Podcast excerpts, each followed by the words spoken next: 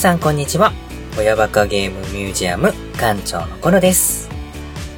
今回もですね、前回に引き続きまして、あの時ゲーム屋だった僕ら、喜怒哀楽ゲームショップメモリーズ第3夜をお送りしております。1日目の収録が長引いてしまいまして、ちょっとね、まだまだお便りがあったんですけれども、途中で一旦切らせていただいて、本日2日目の収録となっております。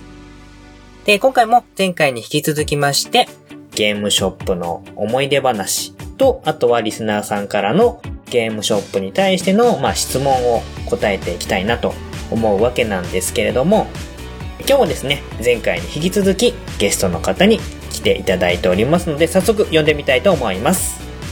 どうぞどうもです。カズヤンです。はい。今日もゲームショップ経験者ということで、カズヤに来ていただいておりますけれども、お呼ばれていただきまして、ありがとうございます。はい。結構ね、前回ね、楽しく昔のことを振り返ったりもしながらね、懐かしい話もありましたし、い、ろんなね、質問に対しても、まあ、どこまでね、実際の話したところと、配信の内容がね、いけるかってとか、ちょっと悩みどころではあったんですけれども、まあ今ちょっとね、はいいろいろまとめてってるところなんですけれども、今日はまあ引き続きやっていきたいと思います。お願いします。えー先ほどね、ちょっと聞いたら、もうお酒を飲んでるということだったので、基本的には、あれですね、あの、ゲーマーさんってコミュ障だと思うんですよ。喋りやすくするための、まあ一つの、そうアイ潤テムとして。はい。ということでねマリオでいうところのキノコ的な、あれです。あれですね。はい。まあちょっと飲まれてますのでね。飲むのは全然いいんですけども、飲みすぎないようにやっていただければ助かりますので、はい。どうぞよろしくお願いします。はい気をつけます。はい。はい、お願いします。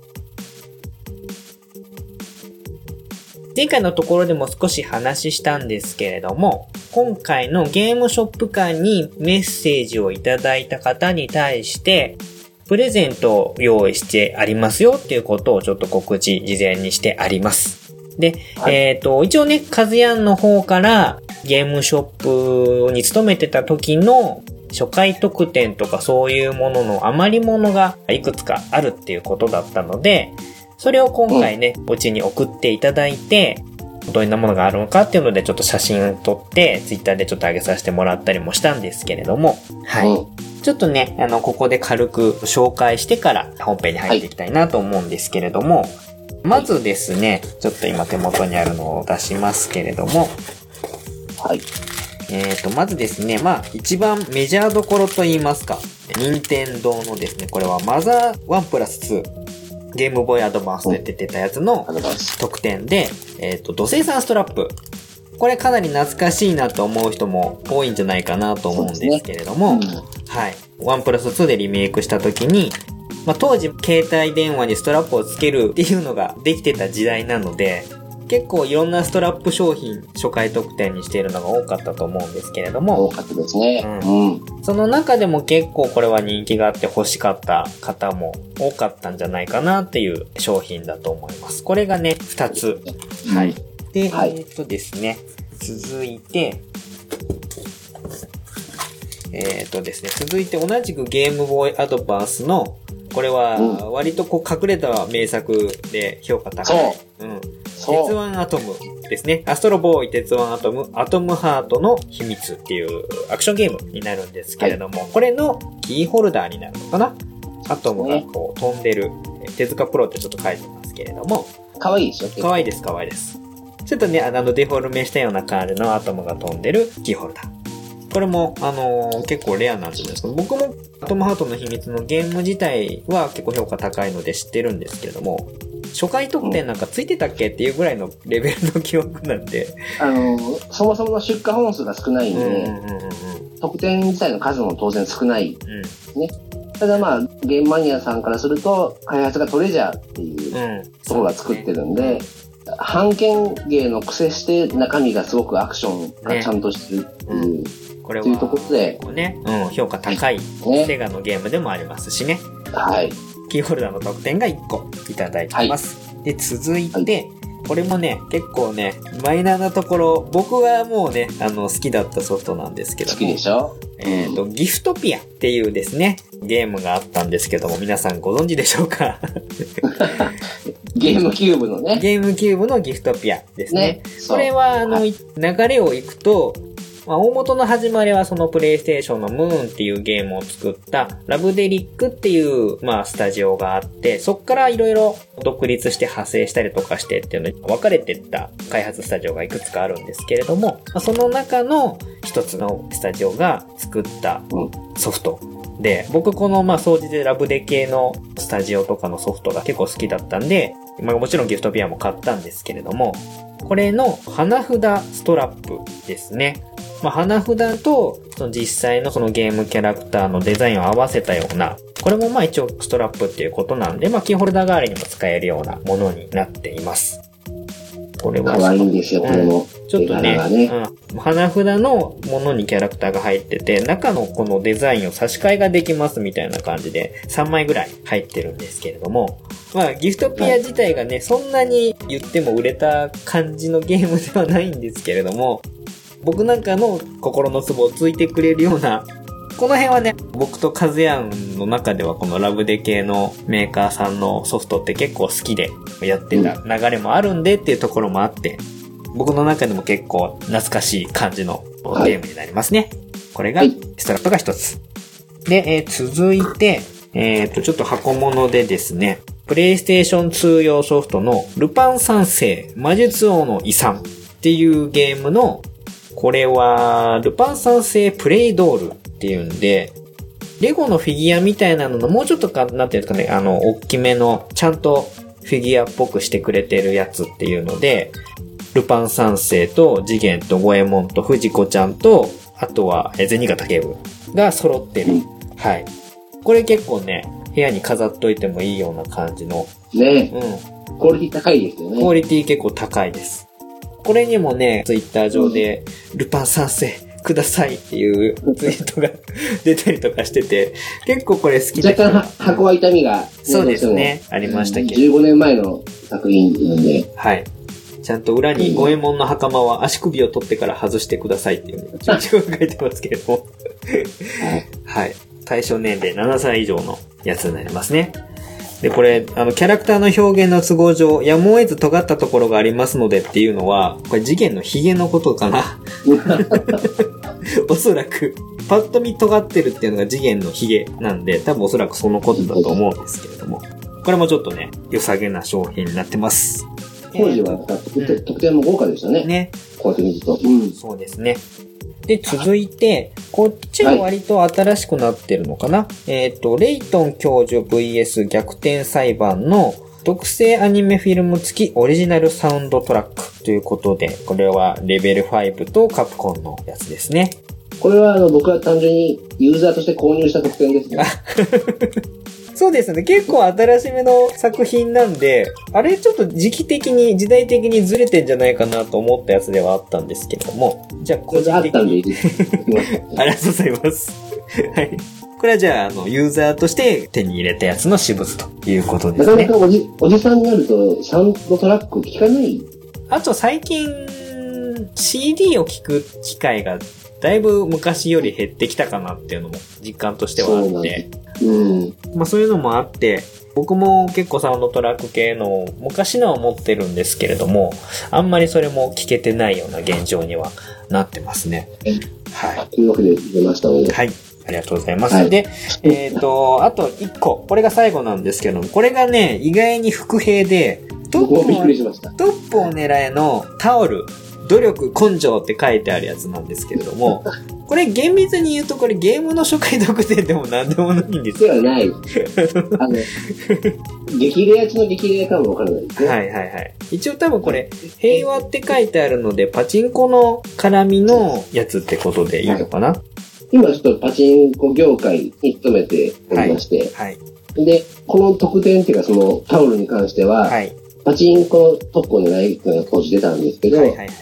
それの発表会に行った人間、もしくは、はい。導入したホールさん、パチンコホールさん、うんうんうん。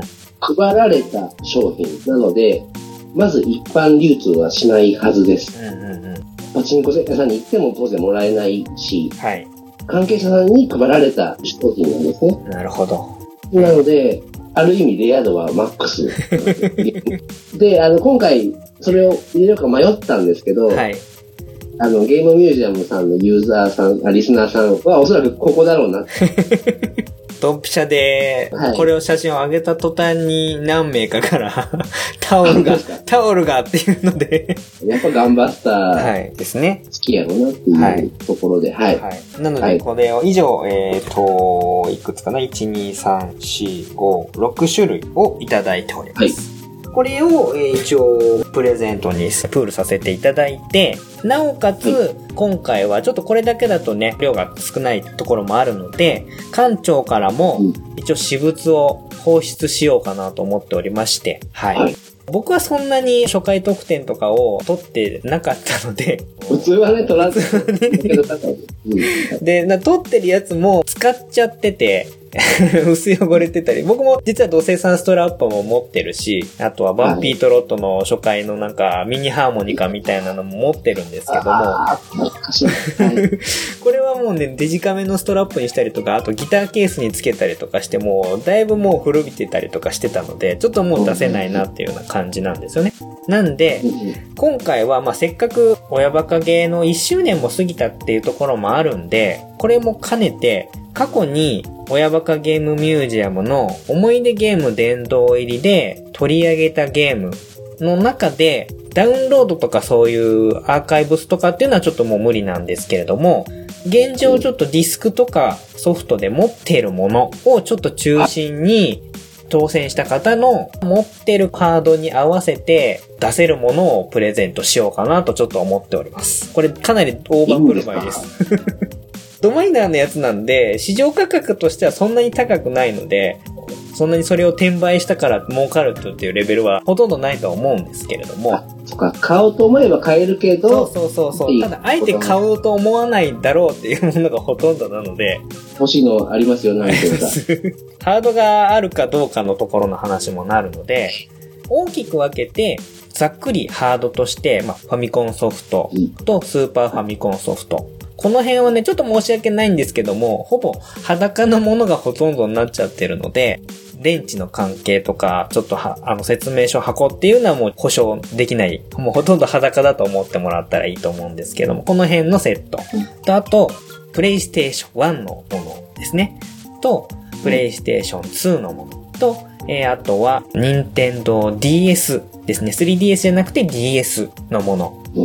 この辺りをちょっとね、1本2本ぐらいのセットで希望を聞いて、このサード持ってますよっていうものを当たった方にプレゼントしようと思っております。はい。なので、どんなものがあったかっていうのはちょっとね、過去の配信の中で、ちょっと触れたソフトとか、あの、紹介したソフトとかが、まあメインになってくるんですけど、まあそれ以外のものもありますので、その辺はちょっと僕の、これ出しちゃおうかな、どうしようかなっていうところのまあ葛藤と戦戦いというのはあるんですけれども、うん。まあせっかくの1周年なんでね、溜め込んでおくよりは、やってもらえる人のところに届いてほしいなっていうところもありますので、後々届いてからのお楽しみということにさせていただきます。で、感想聞きですね。うんそうですね。でね、一応まあそれを含めて、今回は2名様、メッセージをいただいた方の中から2名様に今日撮ってる後半、最後のところで抽選させていただいて、当たった方に送らせていただくという感じにしたいと思います。えー今回ですね、メッセージをいただいた方が12名もいらっしゃいますので、まあ12分の2ってことはまあ6分の1確率になりますので、この最後のところで抽選をさせていただきますので、お楽しみにしていただければと思います。はい。はい。といったところでちょっとね、プレゼントに関してお話しさせていただきましたので、まあ残っている、後で追加でいただいたものと、ちょっと長かったので、回させていただいたメッセージの方を、これから紹介していきたいと思います。よろしくお願いします。はい。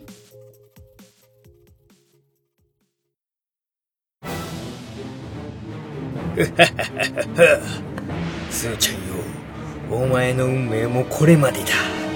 お前の大好きなお父さんはもう助けには来ないぞ。捕まえろ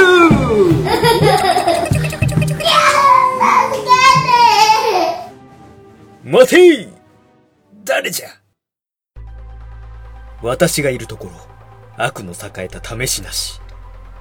子供たちを愛する父親の一人として、闇に潜む悪を憎み、編み込みヒーローの正義の心を引き継ぐ。ヒーローたちの偉業を語り継ぎ、世界を守るために戦う。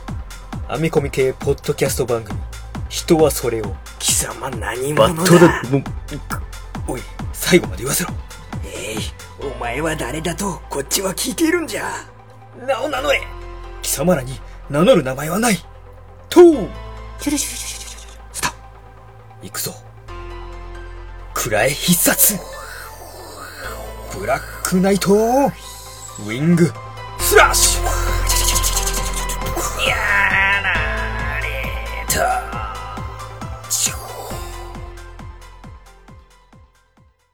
バッドダディがいる限り、悪の栄えた試しなし。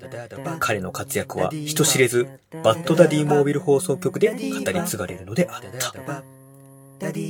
親バカゲームミュージアムは、バッドダディモービル放送局を絶賛応援しているぞ。聞いてね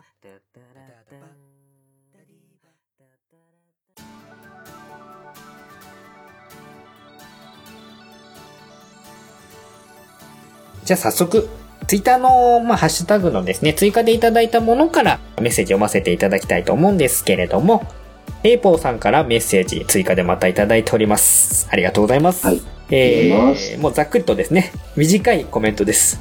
ゲームや店員として、鉄器のコントローラーってどう思った？という、もう簡潔な質問なんですけれども、まあ、まず、和也に聞きましょう。はい。鉄器のコントローラーって、そもそも現物お店に置きました？起きました。3個注文しました。当時3個。あかれさばりましたね。表に出すのはまあ1個だとして、あれってどれぐらいの箱の大きさでしたっけ？なんて言えばいいんだろう。普通の立派な荷物ですよね。ですよね。それが3個商品が来た時が一番びっくりしそうですよね。届いた時が。た。そうそうそうそう。本屋さんから来た時が一うん番、うんうんうん。なんだこれみたいな荷物。まあ、この番組聞いてらっしゃる方は、鉄器っていうゲームがどういうゲームなのかっていうのは、改めて説明しなくてもいいとは思うんですけれども、まあ、念のためお話をさせていただくと、実際にロボットをまあ操縦してみたい方に向けたゲームといいますかね。まあ、専用コントローラーという名のまあコクピットセットみたいなものがありまして、非常に細かいこうスイッチとかですね、このスイッチの入れ方の順番がどうとかっていう、まあ、リアルにロボットを操縦したらこうなりますよっていうのを実際にコントローラーとして作って、やってしまったゲームっていうので、非常にコントローラーと言いますか、コクピットセットと言いますか、それがもう非常にでかいと。いうことで、まあゲーム屋さん泣かせの 商品ではあったわけなんですけれども、うち中古屋専門だったので、このコントローラー入ってこなかったんですよね。実際問題これがね、どれぐらいあの流通量として出てたのかってもちょっともう僕はわからないんですけれども、なのでこのデカさというか、で場所を取ってるこうゲームや中さの感覚っていうのを実体験してないので、この質問に対して僕の方は答えづらいんですけども、結局ね、3つとも売れはしたんですか、即完売でした。あ、じゃあ。足りないぐらいで。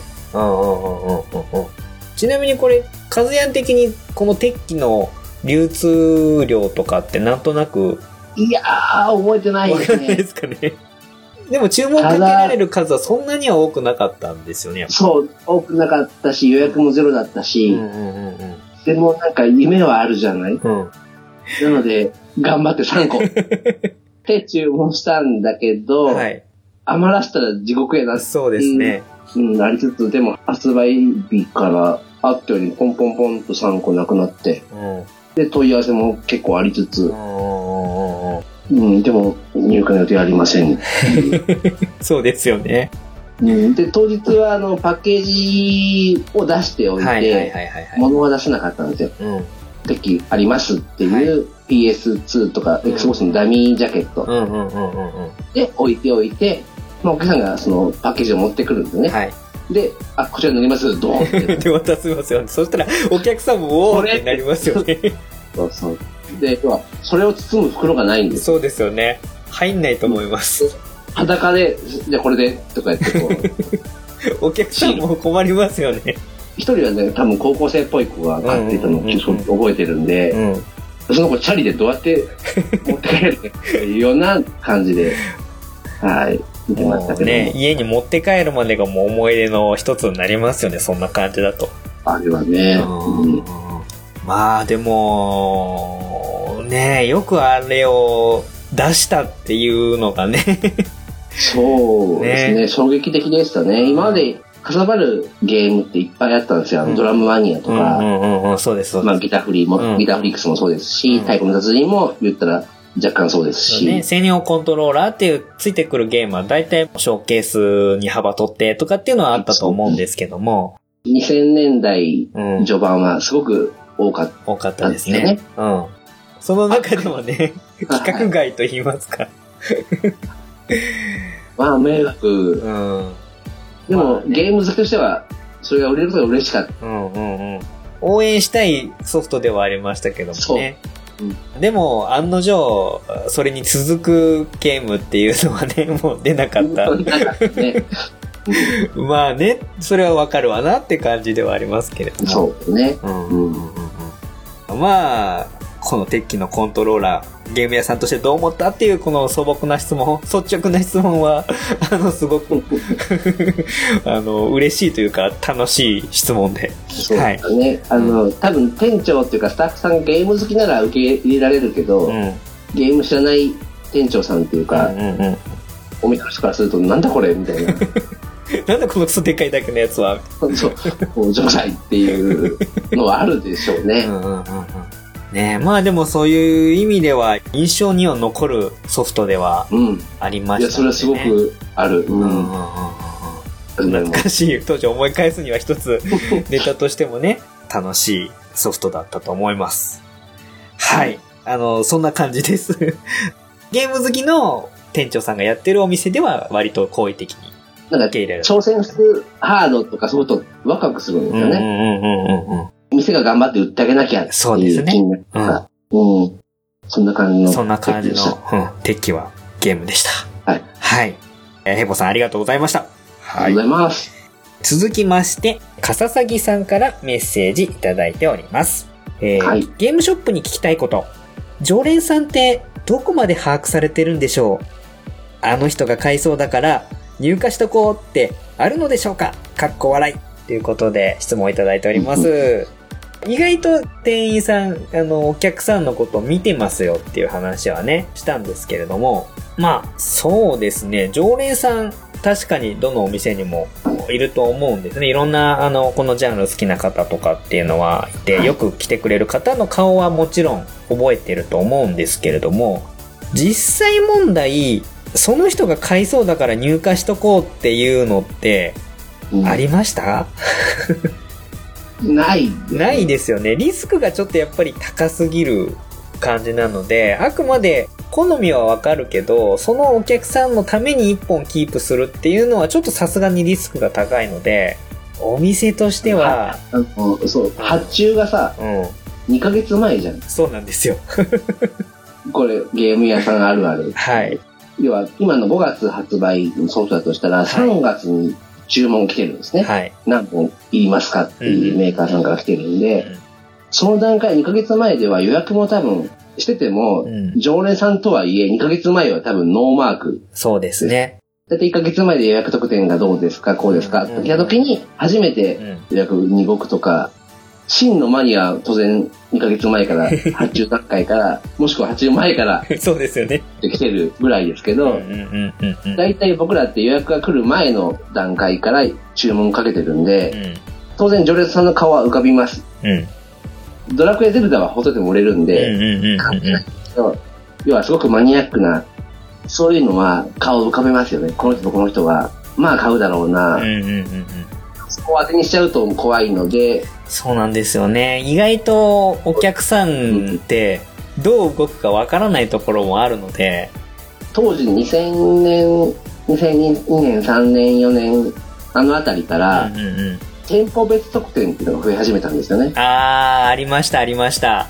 それまでは全店共通の特典とかだったのが、うんうんうんうんあの、どこどこ店で購入するとテレホンカードが付きますよとか、はいはいはい。この店で買うとクリアファイルが付きますよとかっていう差別化がちょっとできちゃったのうで、ん。うん、ただ、今は違うかもわかんないですよ。はい。あれは法人さんが何千本単位で購入するから得点つけろっていう。逆なんですね。メーカーさんに圧力かけてるんですね。あの、店舗側が。うんうんうん。うちは5000本買うから、トータルで、チェーン店で買うから、はい。テレカをつけろ。な感じで、こう、やっていくんうん商法だ。うん。結果、うちはこれがつきますよ、とかっていう煽り方をしたんで、うん特にギャルゲーですよね。そうですね。うん。ですから、それに対して、うちの店で、この人買うだろうなっていうので、想定して注文ができなかったうん。かな。そうです。大手のうん。通販で買う方が、そうですね。当店が豪華だもんとかっていうのもある。そうなんですよ。ほっといてもそういうゲームってすぐ中古に流れてきちゃったりするのもあったので、そう要はその店舗別のね、特典だけ買って余ったやつを売りに来るとかっていうのもね、多かったんで、うん。だから最低ラインですよね。常連さんの買おうというよりかは、売れないだろうけど1本買っとくか、うん、注文しとくかっていうようなノリ。そうですね。そんな感じがほとんどだと思います。あとはだから、ジャンルとしては、割と多いのがこのスポーツものとか、野球とかサッカーとかね。この辺は割とこう、毎回買ってくれる人とかっていうのはいるので、あの、うん常連さんがどうということではないんですけど、大体これぐらいは硬いかなっていうのは予想しやすいジャンルでは。定番品としてね。うん。うんそう。ただ、この辺のスポーツものの、あの、穴としては、よくバージョンアップ版みたいなのが出るじゃないですか。野球だと2000何年版とかっていうのが出ると、その前の年のやつのが急に在庫、中古在庫が増えるとか。ひどい時、あの、コナミ、春と秋出してましたから、ねそうそうそうそうそうそうそう。開幕版うんと決定版とか、そう。でやっぱりああいうのって最新情報、最終の最新の選手の成績とか反映してるやつとかっていうのでやりたいっていうのはやっぱりありますもんね。そうねまあ今年で言うとやっぱカープが強いバージョン遊びたいもんね。だからね、スポーツゲームは割と新しいのが出ると、その前のやつの中古の在庫量が一気に増えたりとかするっていうので、あの、レトロゲームのワゴンとか行くと、スーパーフォーメーションサッカーの何年度版がやたらとダブってるとか、あ。そういうスポーツゲームのその過去のあのグレードのやつは結構そういう風になりやすいパターンだったんで、まあまあでもそれでもある程度その常連さんがこんな感じっていうのは参考にはするけど、それに狙って商品を仕入れるっていうことはまあお店としてはまずないんじゃないかなっていうのがなんとなく共通のそうですね。認識ではあるかなという感じになりますね。市場のパイを考えながら発注うん。ですね。この辺はこものソフトは、うん。う難しいところですよね。すごいマニアックなやつでも、一人はいるだろううんと。か言って、注文1とかはするうん。し、売れた後で終わる場合もありますよね。けど、売れ方を見て、とか、もしくは予約が、多分2本しか注文しないのに、うん。予約が2本来ちゃった場合、うん。当然その後予約は受けれないんだけど、うん。あ、これあるなと思って追加で10本買いますとかって問屋さんに注文する場合も当。然。あるので、お客さんどうこうよりかは予約状況だとか、密の評価だとか、そういうところの方が見てる感じがすうん。る。うん。うん。この辺はまあ僕らが働いてた時期は本当にもう経験と足で稼いだ情報と、あと雑誌と、そう、ネットがなかったんで、まああとはもうね、た。ゲーマーとしての勘ですよね。そう、ソムリエとしての、そうそうそう。貯めてきた経験値ですね、これは。うんそれでも外すことはあるので難しいところなんですよね。というような感じですかね。まあ、割と、まあ、常連さんについては意外とこう、お客さんが思ってる以上にお店の人は把握してると思います。うん。あの、好きなジャンルとかも把握してます。うん。この人はスパロボ絶対買うなとか、うん。そういうのも分かってます。うんうんうんなんで、情報解禁した瞬間とかに FF 出ますよ、次うん。とか、常連さんに話をしてテンション上げてもらうとか、うん。うん。そういうのを体験版いつから起きますからね、店にとか、うん。そういうのもなんかあえて話したりとか。そうですね。うんそういう風な形で、まあ、ゆ常連さんを誘導するっていうことは、やるかもしれないですね、っていうことは、そうですねありましたね。うん。はい。そんな感じになります。はい。笠崎さん。はい。こんな感じでよかったでしょうかね。はい まあ、あくまでちょっとね、当時の話なんで、今はまたちょっと変わってるところもあるかもしれないんですけれども、基本15年前を前提にしてますよ。はい。まあでも、多分まあ、あの、ある程度、お客さんの動きっていうのは常にカウンターの中から見てるものなので、あの、思ってる以上に把握はしてると思います。はい。見られてると思って僕も、あの、はいあんま不審な行動しないようにしてます。って時に意識するよね。はい。そんな感じですかね。笠崎さんありがとうございました。えー続きましてですね。これは他のまあちょっとポッドキャスト番組さんなんですけれども、テレビゲームの中林さんっていう、えーポッドキャスト番組の公式アカウントからメッセージいただいております。ファミコン時代の注目作を買うときに、なぜか抱き合わせ商法をやっている小売店って多かったイメージがありますね。ドラクエ新作を買うには他一本買わないと売れませんって書かれてて、兄がチャイルズクエストを買っていたのを思い出した。難しい。朝 PC のね、そうですね。はいつ。買うやつ。うんうんうん。そう。尿意を調整しなきゃいけないゲームですね。この抱き合わせ販売ってどちらかっていうと僕らが働いてるよりももっと前の方が印象強いかなっていうのはあるんです。僕あったんですよ。ありました？は僕、大阪いはいはい。ショップって、うんうんうんうん。えーゲームボーイアドバンス SP。はい。これが、ほんとレアだったんですよ。うんうん初回ロットが少なすぎて、うん注文数、こっちが100個くださいって、任天堂さんに言うんですね。はい。まあ、任天堂ではないんだけど、任天堂の問屋さんうんうんうん。に SP 売れそうなので、初回で、当時シルバーとなんか青とピンクかな？はい。なんか30個かなんかあって、で、各30個とか、うん。で、計100個欲しいみたいな感じでうん。お願いしたら、回答が各2個で6個ですと。はぁみたいな感じで。少ない。要は、あなたのところに店に行くのは、おろせるのは6個です。うんうんうん。ってなると、予約も受けれないレベル。そうですよね。うん、で、当日、要はね、発売日ですって CM 流れて、お客さんが来ました。で、ありません。うん。になるから、それどうにかしたかった。っていうところでオーナーが、はい。当時、あの、同発で、同時発売で、はい。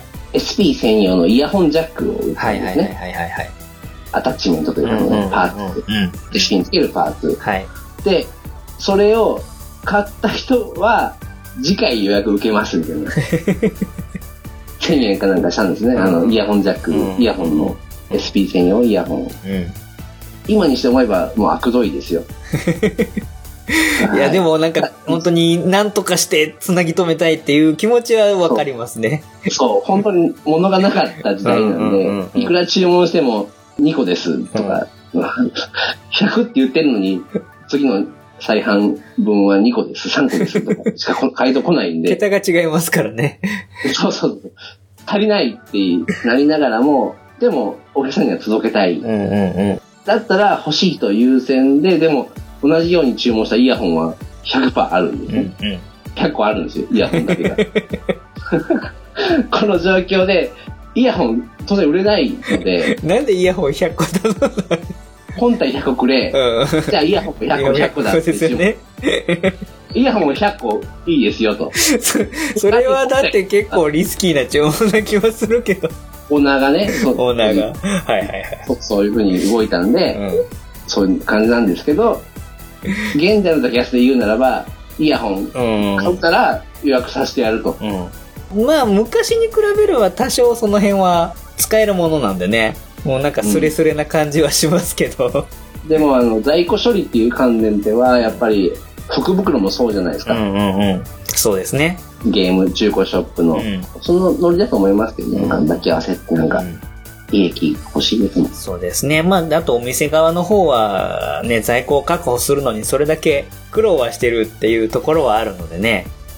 ね SP は売れましたね、特にね。ね。今多分ありえないと思います。うん。もうこの時代は。ね、まあ、流通の速度もだいぶ上がりましたしね。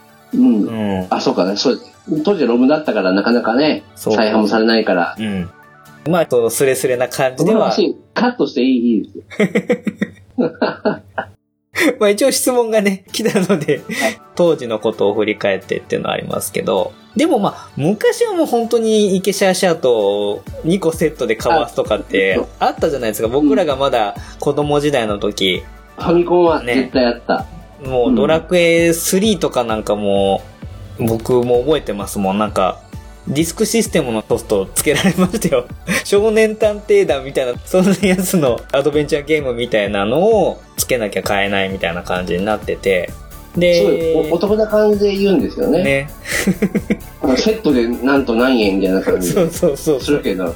兄が結局ドラクエ3欲しかったんで買って、で、弟の僕にはそのよくわかんない、なんとか探偵クラブみたいなの、ディスクシステムのやつが 残るっていう、この兄弟格差のね、不条理さんにちょっと、なんとなく恨めしい思いがあったりっていうのもありますけれども、まあでも当時は人気のあるソフトにはよくついてたような気がしますね。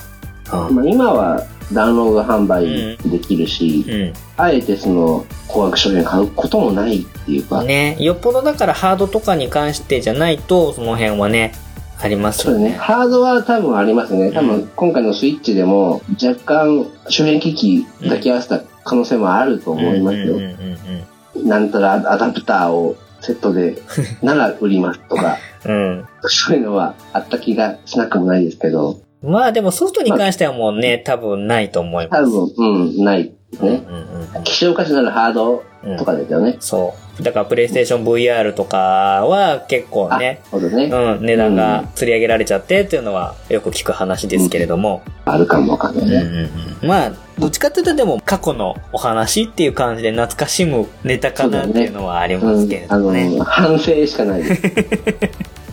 はい。はい。まあ、日々反省しながらお店もね、やってますので。そうですね。そうでもしなきゃ生き残れなかった時代なんですよ。ね。それは。あの、大手の、うんうんカメラとかに対抗するには、そういうことしないとダメだった時そうそう。代なんですよ。そうですね。いろいろやりながらっていう感じでやってた時代でもありましたということで、はい。ごめんなさい。今はないですということで。信じたい。はい。違法です。えーメッセージありがとうございました。はいありが。とうございます。はい。続きまして、ちょっとじゃあ、今度はツイッターの DM の方にメッセージいただいているものですね。えーこちらは、はいえーピスケさんからメッセージいただいております。こんにちは。ゲームショップ界のお便り長くなりそうなので、DM にて送らせていただきました。僕は、ゲオでしばらくアルバイトをしており、ゲームもそこそこ扱っておりました。ゲオだけのネタになってしまいますが、あるあるネタなどを怒られない程度に話していこうと思います。ということで、えっ、と、ピスケさんはちょっとね、ゲーム屋さんでアルバイトしてたんで、どちらかというと、こう、お店側目線の話を送ってくる関係者ですねけど。も、はい。1、ディスクの扱いが緊張する。新たに傷をつけないように、どうしても緊張します。自分が中古で買った時を考えると、傷と埃はショックですからね。2、タバコの匂いと黄ばみ。意外と多いのがタバコ汚れ。リラックスしてゲームしたいのはわかりますが、かなり煙も匂いもパッケージは吸い込んでます。落とせる限界までパッケージの汚れを落とし、次に手に取る人が臭くないようにしっかり磨き上げました。3、別売りのオプションパーツが多すぎる。新しいものがどんどんマイナーチェンジで出てくるので、似たようなものがたくさん山積みに近く溜まります。間違って違う方の DS のケースや AC アダプターを渡しそうになったり、いっぱいありすぎて、いつまでもレジの裏で迷って探していたり。4、自分が欲しくなる。これぞあるある。扱っている側が欲しくなる。あー、このタイトル欲しかったな。けど、買わないまま終わってたかな。あー、このタイトル懐かしい。あ、これは後で買うリストに入れてたやつ。一つ一つが魅力的すぎて手が止まりそうになることがしばしば。全部変えたら幸せだなとよく妄想してました。ゲーム屋さんで働くのはゲーマーにとってとても幸せですね。これからもまたゲーム文化が再浮上してきて盛り上がってくれると嬉しいなと思います。ということで、ネタを4つほどいただきましたけれども、はい。この辺はまあもう、なんとなくこれもう察すると言いますか、誰もが通ったあるある感じですね。うん。うん。そうですね。多分ゲオだけじゃないと思うんですけれども、まあ、まず、ディスクの扱い。これはもう、ロムから CD ロムに時代とともに変わっていった、新たに出てきたことっていうとこだと思うんですけれども、結構この傷があるから読み込まないかもみたいなところがあるので、はい。買い取りの時のチェックは結構厳しめにやったりしてたような気がします。ね。で結局これが途中で止まっちゃったとかで帰ってきちゃうともう売り物になんなかったりもするので、まあまず買い取る時にも気使えますし、梱包作業とかしたりする時に新人のアルバイトの人にはかなり教育念入りにしてやってもらった記憶はありますけれども。CD ロームってあの、研磨機で削らなかった？ああ、ありましたありました。これ多分、ユーザーさん知らないことが多いと思うんですけど、うんうんうん傷ありのソフトでも買い取れるんですよね。はい。何百円か引きで。で、その後、研磨機っていう CD ロームを、あの、研磨する。まあ磨く。あの、炊飯器ぐらいの大きさのそうそうそう研磨機があって、それにディスクを入れて、研磨剤を投入して、磨くんですよね。磨く感じですね。そう。傷を削るというかうん、綺麗にする。うん。そうすると割とこうね、薄い傷なんかは綺麗に目立たなくなったりもするので、その手間賃で値引きしますようんうね。んうんうん。それが苦痛でしょうがなくてですね。この辺ね、あの、ディスクの扱い上手い店員さんとか、下手な店員さんとか、分かれましたよね。技術的なもので、ねちょっと職人さんっぽい感じになっていくんですよね。この辺は。この傷なら研磨機のこの量でいけるとかやってたんで、そう。人生永遠と何十円そうそうそうそう。もう買い取りが多い日はもうひたすら研磨回してる感じの、そうそう。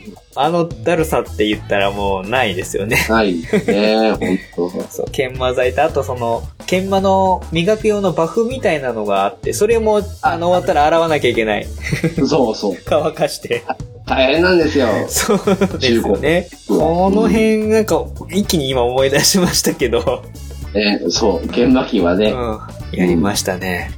多分その辺のところも、おそらくピスケさんもやったんじゃないかなと思うんですけれども、はい。はいで、もう一つこれ、中古で買い取りの時の一手間の一つなんですけども、タバコ問題。これね、僕吸う人やから、そうですよね。せしかないですね。もう今、今は吸ってないんであれなんですけど、うんうんうんやっぱりね、気にする人が多いんで、ひどいやつに関しては、もう、ポップに、タバコ匂い強めみたいなとか、黄ばみありとかっていうのはうちは書いて、それでもいい人は買ってくださいみたいな感じにしてましたけれども、プレイステーション2って黒いじゃないですか。はいはいはいはい。でも、買い取って、拭くと、その黒の中から、茶色あ茶色ね 黄ばみと茶色のやつが布にブワってついて、うわってなるんですよね。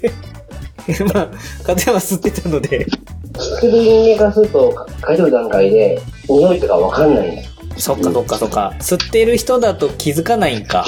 まあ、100%気づけないです。うんうんうん。そうなると、意外とその、普段吸わないスタッフさんっていうのも、そういう意味では、検知器みたいな感じの役割を果たせてたってことなんですね。貴重かもわかんないですね。うんうんうん。そうなんですね。この辺は、特にハードの汚れっていうのは結構あって、うーん、これちょっと言うべきか言わないべきかちょっと今迷ってるんですけども、うんと、買い取ったやつの中に紛れ込んでる陰謀問題？ああ、おおけけね。おけけおけけはあるよ。意外とあるんですよね、これね。おけけとポテチとかのカス。そうですね。これはあるね。意外とそういう生活の中でのちょっとしたものっていうのが紛れ込んでて、これね、まあポテチはいいとしてもね、まあポテチも油染みみたいなの作っちゃうからちょっと微妙は微妙なんですけれども、おけけはね、テンション下がるんですよね。まあそういう感じでね、ハードの買い取った後のお掃除とかっていうのは結構大変なゲームショップ店員の大事な仕事の一つみたいな感じではやってましたね。女性の人が売りに来て、うん。お、おやったテンション上がりますか？意外と無だったでしょ？女子が売りに来た、うん。うわ、なんか挟まってる、やったーっていう気持ちにはなってなないいじゃん。ないないないない。完全に無で 作業じゃん。もうそのハードが綺麗に使われているか、そうじゃないかって。もうそこはもう仕事として割り切ってた感じはありますね。不思議な話で。エロスイッチはオフですよね。オフです買い取りに関して。若さもあったかもわかんないけど、20代前半の真面目さはあったかもわかんないけど、もうね、この件に関しては、あれですよ。うちはアダルト PC ゲームも扱ってたから、あ、なるほど。余計にダメージがでかいんですよね。なんか、だからそれもあるんで、もうフィルターをかけてたのもありますね、自分の中で。わかる。うん。あの、売った人の使用感とかを、そうそうそうそうそれが見見ないようにしてたよね。うんなんだよ、このシミは、みたいなのもありましたからそ。うそう。ひどい話で。あ、わわかるわかる。うん。まあ、あんまりこのね、何が挟まってたか話はちょっと、あんまり衛生上よろしくないので、この辺で切り上げますけども。はい。まあまあまあ、はいこの辺の買い取ったものの手入れっていうのはかなりね、大事な仕事で。ちゃんとしてます。はうんうんい。そこは、中古を買う人のためにも、うんバッチリね。ね中古扱ってるお店はもうほぼ半分はこの作業に費やしてるみたいな感じかもしれないですね。はい。次行きましょう。はい。で、えっ、と、あとは、オプションパーツの数が多いっていうのは、まあ、先ほどもちょこっとね、触れましたけれども。まあ、うんいろんなものが出てくる感じでね。ちょうどだから、うちらが働いてた時ぐらいから周辺機器っていうものが一気に増えてった感じはしますし、増えたね。ね、あとは、あの、なんだ、プロアクションリプレイみたいなやつとか？っていうのはね、懐かしい結ね。構あった扱ってましたよね。ちょっとね、ゲーム、ユーザー側からするとそれがいいことなのかどうなのかっていうのはちょっとわかんないんですけど、そういうものとかで、しかもそういうものって、何々が対応してるけど、何々以降はこれじゃ対応してないよとかっていうの結構細かくあったんで。説明が地獄でした。うん。ね。うん。この辺は結構大変だったと思います。これは、あの、量販店さんっていう、いわゆるほにゃほにゃカメラさんうんうんうん。ですよね。あのそんな感じですよね。いわゆる大手のうん。うん。あのチェーン店さん、量販店さんは関係ないじゃん、そんなの。うん、関係ない。行きたものを売ればいいけど、要は個人でやってるっていうか、いわゆる街中にあるショップさんっていうのは、それを含めて説明しなきゃいけないっていう使命感というか、うん。なのでそのプロアクションリプレイも含めて買ったもんね、当時。うん。ねえ、この辺はかなりグレーゾーンなものだったりとかしたんで、なんかね、それを、例えば小学生とか中学生ぐらいの子が買いに来たりとかすると、ちょっと悲しい気持ちになったりもしたんですよね。わかる。わかります？この感じ。わかる。いや、その年でこあれ、るある。じゃあゲーム楽しめないでしょうみたいな感じのところはあるんだけど、でも売り物だから売らなきゃいけないみたいなところの葛藤はありましたね。流行ったんだよね、流行ったんですよ特に2000年代前半は。うんうんうん。一気に数増えましたもん。ネットがなかったから、その本を見てとか、うん。うん。本付きのロムとかありました、ありました。で、それでチートコードっていうか、そのレベル100マックスでうんありスタートました、ありました。もう売り文句ですよね、ねこのレベル100なんちゃらみたいなのが書いてあるんですよ。うんまあ今もだいぶね、それ自体が規制されてっていうのもありますけれども、当時のね、あの、アドバンスぐらいまでの時期ってうん当たり前のようにあったし、ありました。ねそれも込みでなんか、いい意味でも悪い意味でも、こう、カオスな感じの時期だったなっていうのはありますよね。いろんなメーカーさんから出たしね、種類が。で、古いゲームも注目されて、うん。ね、いろんな商品が普通に並んで売られてた時期だったよなっていうのは、当時で働いてたのが、ちょうどまあ、大阪の電気街だったので、他のところよりも強く感じた時期だったとは思うんですけども。そうやね。そうですね。あとはまあ、四つ目の、自分が欲しくなるパターンはもうね。これは、もう100%あるですねあ。あるあるどころじゃない。うん。多分ね、あの、ゲーム屋で働いてない時よりもゲーム屋で働いている時の方が、ゲーム買うペースとつぎ込む金額ってあ、ある。上がりますよね、相当。そうなんですよ。これ僕、経験談で言うと、はい。ブログ当時書いてましうて、ん。で、遡って見たんですね、はい今回のラジオするにあたって。うんうんそしたら、2003年とか2年とかの時期に、うんの2月かなんか、Xbox 発売した時期に、はい。10万使ってるんですよ。バカじゃないですか。ショップ店員がショップの売り上げの 10万円分を一人で使ってるって。ねえ、だから、これ結構リスキーなんですよね。ゲームショップって働くってことこれね、特に中古を書いてるとかしするそうと、そうそうそ新うそ品を売る店はそんなでもないんですう。うよ。ん。そあの、欲しい商品が新作で出ました。あ、うん買います、買いませんの世界なんですけど、中古屋は出るじゃん。う。危険。レア物が。そうそうそうそう。うお来た今買わないとみたいな感じになりますよね。で、これを店頭並べる前に、あ、これ僕買います。うん。っていうと、買い取り価格に近い価格で買えるじゃん。若干ね、安く買えるから、ね、市販よりは安く買えるので。じゃあ行っとくかってなるよね。ありましたもん。だって、僕も、出されるもんね。ね、バックヤードの自分専用の棚ありましたもん。わかる。うんキープして、ちょっと本数行き過ぎたから、これは今月買って、この分は来月買いますみたいな感じのことしてました。これで、僕買うから棚に出さないでくださいとか、はい。そう、そういうのありますよね。うん。出したら売れちゃうから、こそうれ僕そうそうそう絶対来月買うから、裏に置いといてください。結構みんなやってましたよ。やる。うん。ね、これはすごいわかる。やるし、特権やしう、ん。当時は結構そういうのでね、やりもしないのにいっぱいゲーム増えてましたね。今、今もそうですけど、うんアホやったなと思うよね。うんなんか、ゲーマーの端くれっていうか。話題になってたらこれはしなきゃいけない。モンハンはしなきゃいけないとかって。ありました。まあ、おかげでね、そこで得た経験値は相当なもんだったとは思いますけど。ある。うん。そうね。お金はなくなったけど。ね、稼いでお金の半分そこに投入してみたいなことしてたから。アホやね。仕事してるところでお金還も、元してね。それでも楽しかったから幸せな職場だったんだろうなと思いますけど。そうですね。うん。思います。はい、えー、ピスケさん、いろいろと働く上でのあるあるネタありがとうございます。はい。思い出しました。思い出しました。はじゃあ続きましてですね、プチカートミルクさんからメッセージいただきました。えー、質問ですね。1、ぶっちゃけ、儲かるんですか？誰でもシンプルに、いかに高く売って、安く買うことしか考えていないので、普通の商品と違って値段の変動が激しいじゃないですか。その辺などもあって考えちゃいます。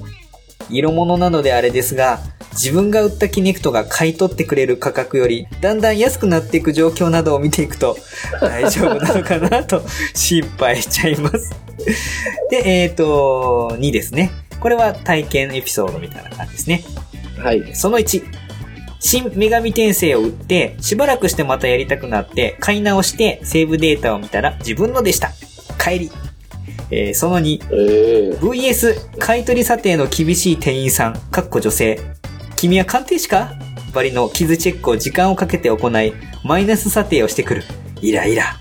逆に私が中古の本体を買う時などは、現物見させてくださいと見させてもらい、ここ傷ありますよ。と、値下げ交渉をして戦ってました。で、えー、その3。こっちは、あの、嬉しいエピソードかな。こちらは素敵な店員さん。ちょいレア物を売った時、査定後、店員さんが、本当に買い取ってもいいんですね。綺麗にしていただいてありがとうございます。と、声をかけてくれてすごく嬉しかったです。とわかる。いうことでですね。じゃあ、まずはちょっと質問に答えてからにしましょうかねう。わーもう、ワクワクするね。えーぶっちゃけ、儲かるんですか？っていうことなんですけれども、この辺はね、うんちょっとまあ、じゃあ、カズヤンの率直な意見をまず聞いてみましょうか。はい。儲からないです。儲からないです、ですよね。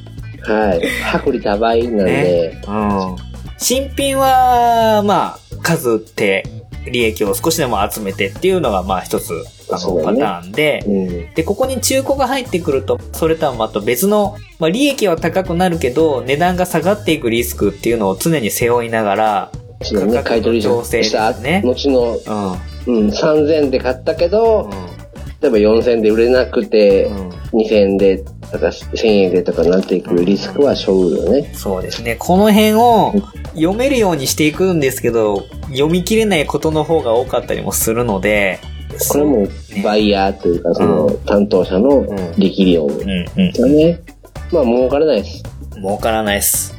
数打ち当たるじゃないですけど、うん。ゲーム業界にはドラクエ、うん。ゼルダ、うん。FF っていう化け物がうん。いるんですよね。うん。こいつらが死ぬとゲームショップ滅びます。もそう。う確実に売れるタイトルっていうのはありますからね、この辺は。読めるんで、うん。いいんですけど、このご時世というか、僕も実際体験して思うのは、ダウンロードで買えるじゃないですか。うん。PS4 とそうか、ですね。もう 3DS もそうですけど、うんうんつまり店を介さずに、うんメーカー、トネさんも介さずに、うん直で定価でいいから買っちゃうみたいな。ね、しかも、在庫がなくならないっていう。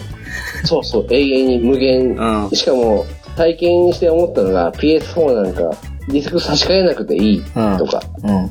超便利じゃん、ユーザーからすると。そうですね。ねうんって。思うと、なんか、店の存在意義なんだろうとかそっていう。改めて問われるそう感。じですよね。この今の時代になってっていうのは。うなので、お店の人の魅力っていうか、その、なんだろう、やっぱ人付き合いになっちゃうじゃん、最終的にはん。。そうですね。ねえだから、儲からないんだけど、儲けるためには、はい。やっぱり常連さんを見極めるといううか、ん。お店に来たお客さんに対してどうアピールするかだったりとか、ダウンロード販売もいいけど、ここで買うのが楽しいよねとか、なんか嬉しいよねって思わせる努力でしかなくて、うん。うん。ねなんかね、すごく深いよ、この、儲かる儲からないはそうだけど、まあ、なんかゴールは多分みんなネット通販しちゃうじゃんっていう。そう、だからこれから先のゲーム屋さんっていうことになっていくと、正直もう苦しい展開しか見えないって言っちゃうねとそうそうなっちゃうんですよね。だから、実際にその僕の近所にあったゲーム屋さん、そういう個人経営とか、そんなに大きくないゲーム屋さんって、もうこの2、3年ぐらいで一気にもうなくなっちゃって、今あるのは大手のお店と、あと大型のいろんなものを扱ってるリサイクルショップみたいなやつ、リユースショップっていうやつか。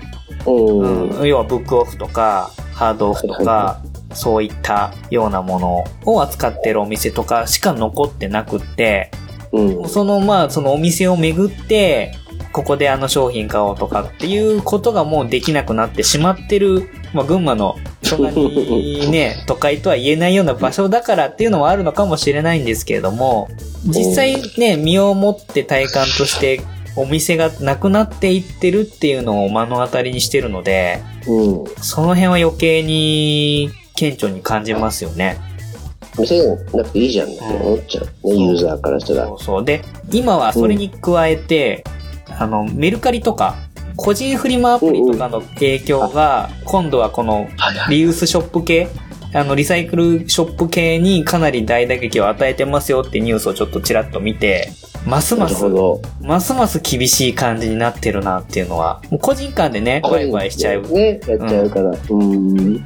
買い取りも、お店に売らなくても個人で売った方が高く売れるし、買う方は安く買えるっていう利点がもう揃っちゃえば、本当にお店必要ないじゃんっていう感じがもうちょっと目の前に見えてるので、すごい複雑な心境ではあります。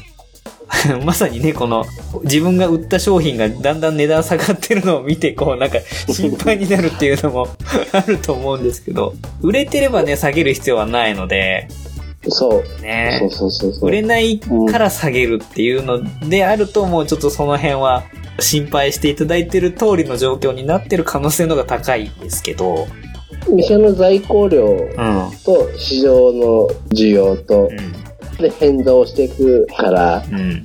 瞬間的に下がることがあるんですよね。結構いろんな原因でありますよね。そうドラクエ FF なんかは、発売当初はブヤッと何十万本も売れて、一週間後に当然クリアした人たちが売りに走って。価値が下がるんですね。暴落するんですね。7000、8000のソフトが3000とかで買えちゃうんですけど、この辺はもう全体的な在庫量が、あの、市場に溢れてるから、中古で買い取りっていうのも必然的に安くなっていくっていう流れになると思うんですけども。売り値も安くなっちゃうんだけど、けど、一定期間過ぎると、もっと価値が上がってくるんですよね。うんそうなんですよ。この不思議なところで、下がってまたちょっと持ち直すみたいなところがあるんですよね。そうそうそう。なので、そんなになんか、心配しなくていい。心配じゃおかしいね。心配してないか。なんだろう。あの、キネクトとかはかなりね、商品的なものがね、メーカーさん自体が撤退していったりっていうような感じになってくるとちょっと難しくもあるんですけれども、うんねえ。あとはまあ、致命的なバグが発覚して、ちょっと値段が急落してみたいなのもあったりはしますけど、その辺はまあ、パッチで修正されたりとかっていうのも最近はあるので、うん。ね。でもそんな中でもね、ペルソナ5とか、ああいう、未だにこう発売されてからも高値ある程度キープしてたりっていうゲームもやっぱりあるので、この辺はやっぱり需要と供給、売りたくないっていう思いの強いゲームに関してはやっぱり市場にも出ないので、意外と値段が高止まりするっていうのがありますね。中古に関しても。うんうん。まあ、なので、結論から言うと、儲からない ので、体力のある大型ショップの方が残ってるけど、それ以外はちょっと厳しいかもしれないなっていう感じかなっていうのが、もう退いた身としては、感覚としてはありますよね。うん。うん思います。うんちょっと寂しい話ではあるんですけどね。多分、その、常連を捕まえる店員さんっていうか、うん。詳しい店員さんが退いちゃうと、うん。だいぶちょっと減ってはきてると思いますね、そういう店員さんも。うん僕もゲーム好き好きだから、これ面白いよとかっていうような人が減ると、多分、個人商店ところはダメになっていくんじゃないかうんな。だったら Amazon でいいよとかってなっちゃう、なっちゃいますからね。うん、まあ、ちょっと、あ悲しい。悲しいけど、なんか、うん。なんかお店にもそういう存在意義がやっぱり欲しいなっていうのは、ずっとこう親しんできた場所だったりもするので、僕も最近ショップ行ってう、ん。GS のカバーが欲しくて、はいはいはい。子供用に。うんうんうん。パッと見てわからないんですよね、もううん。これ、エルル専用なのか、そうじゃありますねないのか。。うんうんうん。パッと見はわかんない USBDS なのかみたいな、いろいろありますもんね。うん、そう展示してあるあるけど、なんだこれってなって。で、聞くと、やっぱ店員さん100%返ってくるんですよ。専門店だと。うんうんうんうん。これは堀の製品で、こういう特徴があって、うん。体力はあります。んけど、画面はちょっと見づらいかもわかんないです、みたいなうんうんことを言う。うん。ただ、量販店に行くと、まあないですね、その質問しても。わかんないですよね。うん。そこの差は、今でもあるのかなうん。っていう。これいが量販店がその知識をつければ、うん。まあ個人書店は減っていく一方ですね、っていう。感じではありますね。うん。ちょっと悲しくなってきたので、じゃあ、エピソードの話をあ明るいきましょう。はいはいはい。違うやつお願いします。はいはい。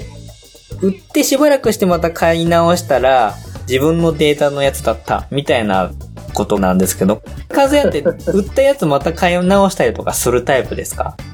これ、僕どうだろう、あるかもしんない。うん。僕ね、うん結構、売って買って売って買ってするタイプなんですよ。だからね、あのね、同じタイトルでね、5回ぐらい売り売って買って売って買ってしたことがあるゲームとかもあるんですよ。はい。うん。だから、この気持ちはすごく分かって、で、しかも、買うソフトがマイナーだから、これ明らかに自分が売ったやつがそのまま残ってるんじゃないかっていうのが なんとなく分かったりもするのがあって、このお帰りっていう気持ちはすごく分かったりはします。これあの、セーブデータをさ、うん。いじらないずに、その、売るとこもあれば、消しちゃうところもありますよね。そう、僕消すんですよ。うんうんうん。僕、中古やった時には、データチェックするときに、うん残ってると、消してから売ります。ん売るしてたんで、あ、これ僕のデータだとかっていうのはなかったんで、うん、今は多分ね、プライベートなその個人情報がとかっていうのが、どっちかっていうとも強いんで、決して販売することの方が多かったりとか、そもそもまあディスクのやつはね、あの、メモリーカードとか、そういうの方にセーブ、ハードディスクとかにセーブしちゃうので、残んないっていうのもありますけれども、うん。この辺はまあ、ちょっと昔の、まあ、緩かった時期の頃が多かったエピソードかなとは思いますね。はい。あとは、買取査定のバトル。この辺はまあ、店員さんエピソードですね。実際に、まあ、接客してもらった店員さんのことについて、まあ、メッセージ送ってくださってるんですけれども、お客さんと直接接客する代表的なところって言えば、まあ、買取査定。まあ、これは中古を扱ってるお店っていうことになってくるんで、風屋としては大阪でいた時のお店でもこういうことあったと思うんですけれども、はい。まあ、買取査定で、もちろん状態がいいものばかりではないとは思うんですけれども、うん。こういう風な割と厳しめの対応をしてくる店員さんっていうのもまあやっぱり中にはいたと思いますし、やる人やる人によってだいぶ変わってくるところではあると思うんですけれども、そうですね。うん。うん。ちなみに、カズヤンはまあ買い取りとかそういう時に心がけてたこととかってあります、いやー、どうだろうね。とりあえず、あの、ベースのラインが決まってるじゃないですか、本大体体は。もうね、あの、このソフトはこれっていうのが、まあ変動的にはあるんですけど、基本のまず金額が出てくるので、そこからね、若干プラス持っていくのか、うん。汚いからマイナスするのかっていうのは、多分ゲーム好きであればあるほど細かいと思うんですよ。うんうんうんうんうんうん。興味ないアルバイトのお姉ちゃんとか、はいお兄ちゃんだと、はい。逆にその、ピッてした瞬間に登録してあるデータから、うん。はい、傷あり100円とか減らしていくだけで、うんうんうんうん。僕らは、うわ、その説明書すごい綺麗じゃんとか、なんか細かいとこ見ちゃうんうんですよね。うんうんうんうん。箱の傷み具合とか、うん逆にこのソフトいいんですかってさっきもね、ありましたけど、うんうん価値に対する愛情がすごいというか、うんうんうん。これ初回限定版のやつじゃんとか、そうですよね。レア物がまず目の前にポンって入ってきた時のテンションの上がり方って、あその、ゲーム好きな店員さんほど出ますよね。おーう。なんか開けると、ちゃんとその時のチラシが入ってるとかう、んうんうん。当時のね。そうですね。うんとか、そこの中の得点が未開封であるとか、うんカードとかね、なんかそういうのとか、んんんっていうところにドキドキワクワクはしてたんで、やっぱマニアだからこそ買い取り楽しかったですね。うん。結構何が来るのかって楽しかったですよね。うん。うん。その辺は割と僕なんか買い取り対応するのは楽しんでやってた方なんですけれども、まあ中にはね、真面目な性格の店員さんとかだと、あ逆に。ね、言われたことをこう徹底して見ちゃうとかっていうのもあるかもしれないんですけども、まあ、一番多分これでイライラした原因っていうのは時間をかけちゃったっていうのも結構大きかったんじゃないかなとは思いますよね。うん。うんうんそうんうね。細かく見るのは大事なことではあるんですけど、あまりに時間がかかっちゃうと、やっぱり待ってる分、イライラしてて、で、最終的に出た金額が、え、そんなに安いのみたいな感じになると、お客さん的にはちょっとカチンときちゃうかもしれないですよね。なんかこの辺が。ううん。だから、慣れてくると、もう大体ポイントをこうチェックしてって、スパッとこうやっちゃうっていう感じだと、お客さんもそこまでイライラしなかったかもしれないんですけど、ね、この辺が段取りよくできるようになるまでにはそれなりにやっぱり買い取りとかもやってみてっていう感じで、うん、行かないとそこまでにはならないのかなっていうのはあると思いますのでね。ん。うん。まあまあまあ、ゲームショップいろいろたくさんあったので、その中にはいろんなお客さんいますし、いろんな店員さんもいたんだと思うので、まあ中にはね、こういう風にね、直接対決したような店員さんもいたのかもしれないななんて思うとね、ちょっと感慨深いものもあったりもしますけれども。うん、ごっそり持ってくると辛いですよね。そうですね。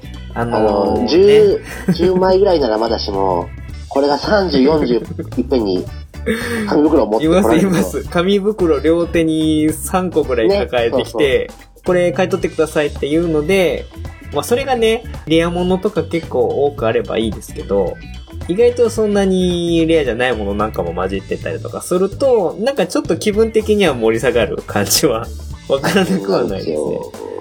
うん。そこにハード混ざると余計大変時間かかっちゃうんで、ハードは状態チェック必ずやらないといけないですからね。うん。電源僕らつけてあげてましたから。うん、うんやっぱそこでやっぱ5分10分食っちゃうので。うん、そうですね。うん、ハードはハード、うん。ソフトはソフトって持っていくと、うん。案外今後効率がいいかもまとめて売るとでも買い取りアップとかっていうお店もあったりしたので、その辺はね、か。本数で稼ぐっていうお客さんもいましたので、なかなかその辺はね、難しいところではあったりするんですけれどもね。まあまあまあ、直接お店の人とお客さんがやり取りするっていうところでは、まあこういう買い取りの部分っていうのは結構ね、思い出に残ってるお客さんも多かったんじゃないかなと思いますね。まあその分だから、ありがとうございますっていう声をかけてもらった時は逆にすごい嬉しいっていうことでね、残ったりもするのかな。あの、気持ちが合う瞬間ありますもんうんうんうんね。僕ら、売る方側は、はい。これは1000円は売れる、になるだろうとか、うん。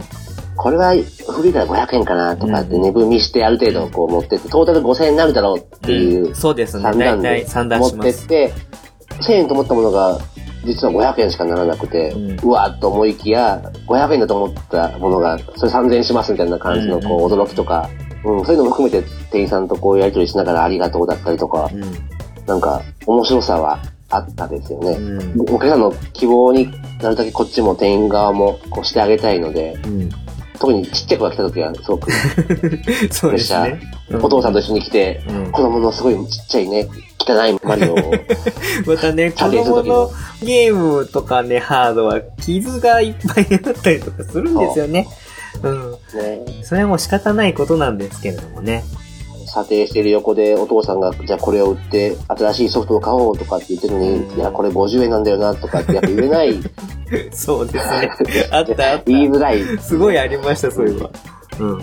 はい。まあそんなこんな、そうですね。まあ、あと単純に、まあお店側からすると、綺麗に使ってもらってるっていうのは、イコール、その後の商品出しまでの時間がね、もうすごく楽になるので、そういった面でも本当にシンプルに、ありがとうございますっていう気持ちも多少どっかには含まれてるかもしれないですけど。ありますね。うんうん。このね、やっぱり掃除しなければいけないのと、そのままスッと出せるようなっていうののこの違いっていうのはやっぱりちょっとね露骨に出ちゃう時もあるかもしれないですけど、まあそういうのも含めて綺麗に使ってたピチカートミルクさんに対してのね、店員さんからの素直な気持ちっていうことで出た言葉だと思いますので、その辺は多分ね、ゲームを好きだからこそそういうことを大事にしてるっていうことでやられてるんじゃないかなと思います。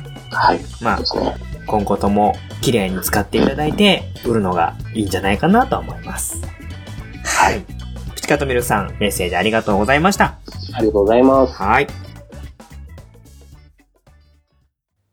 バッドダディモービル放送局。ダットダダットババビーバッドダディ。ィ、バッドダディモービル放送局。バッドダディ。ホモービル。モービルホバッドダディ。ディ。ババッドダディ。モービル。モービモービル、モービル。親バカゲームミュージアムは、バッドダディモービル放送局を絶賛応援しているぞ。ババッドダディモービル放送局。バッドダディモービル放送局言えた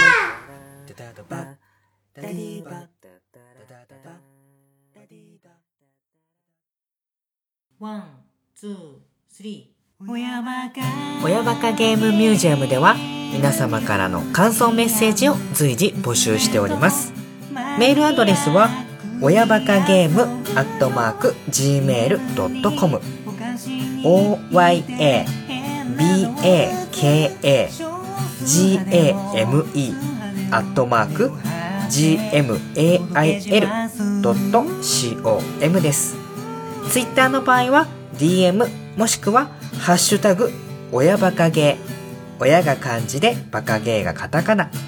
こちらをつけてつぶやいていただければ館長宛てにメッセージが届くようになっております。いただいたメッセージの中からエンディングの方で何つかピックアップして読ませていただくようになりますのでよろしくお願いいたします。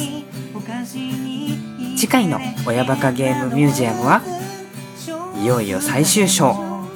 あの時ゲーム屋だった僕ら喜怒哀楽ゲームショップメモリーズ第4夜をお送りいたします。プレゼントの抽選結果も発表しますよ。それでは次回も親バカゲームミュージアムを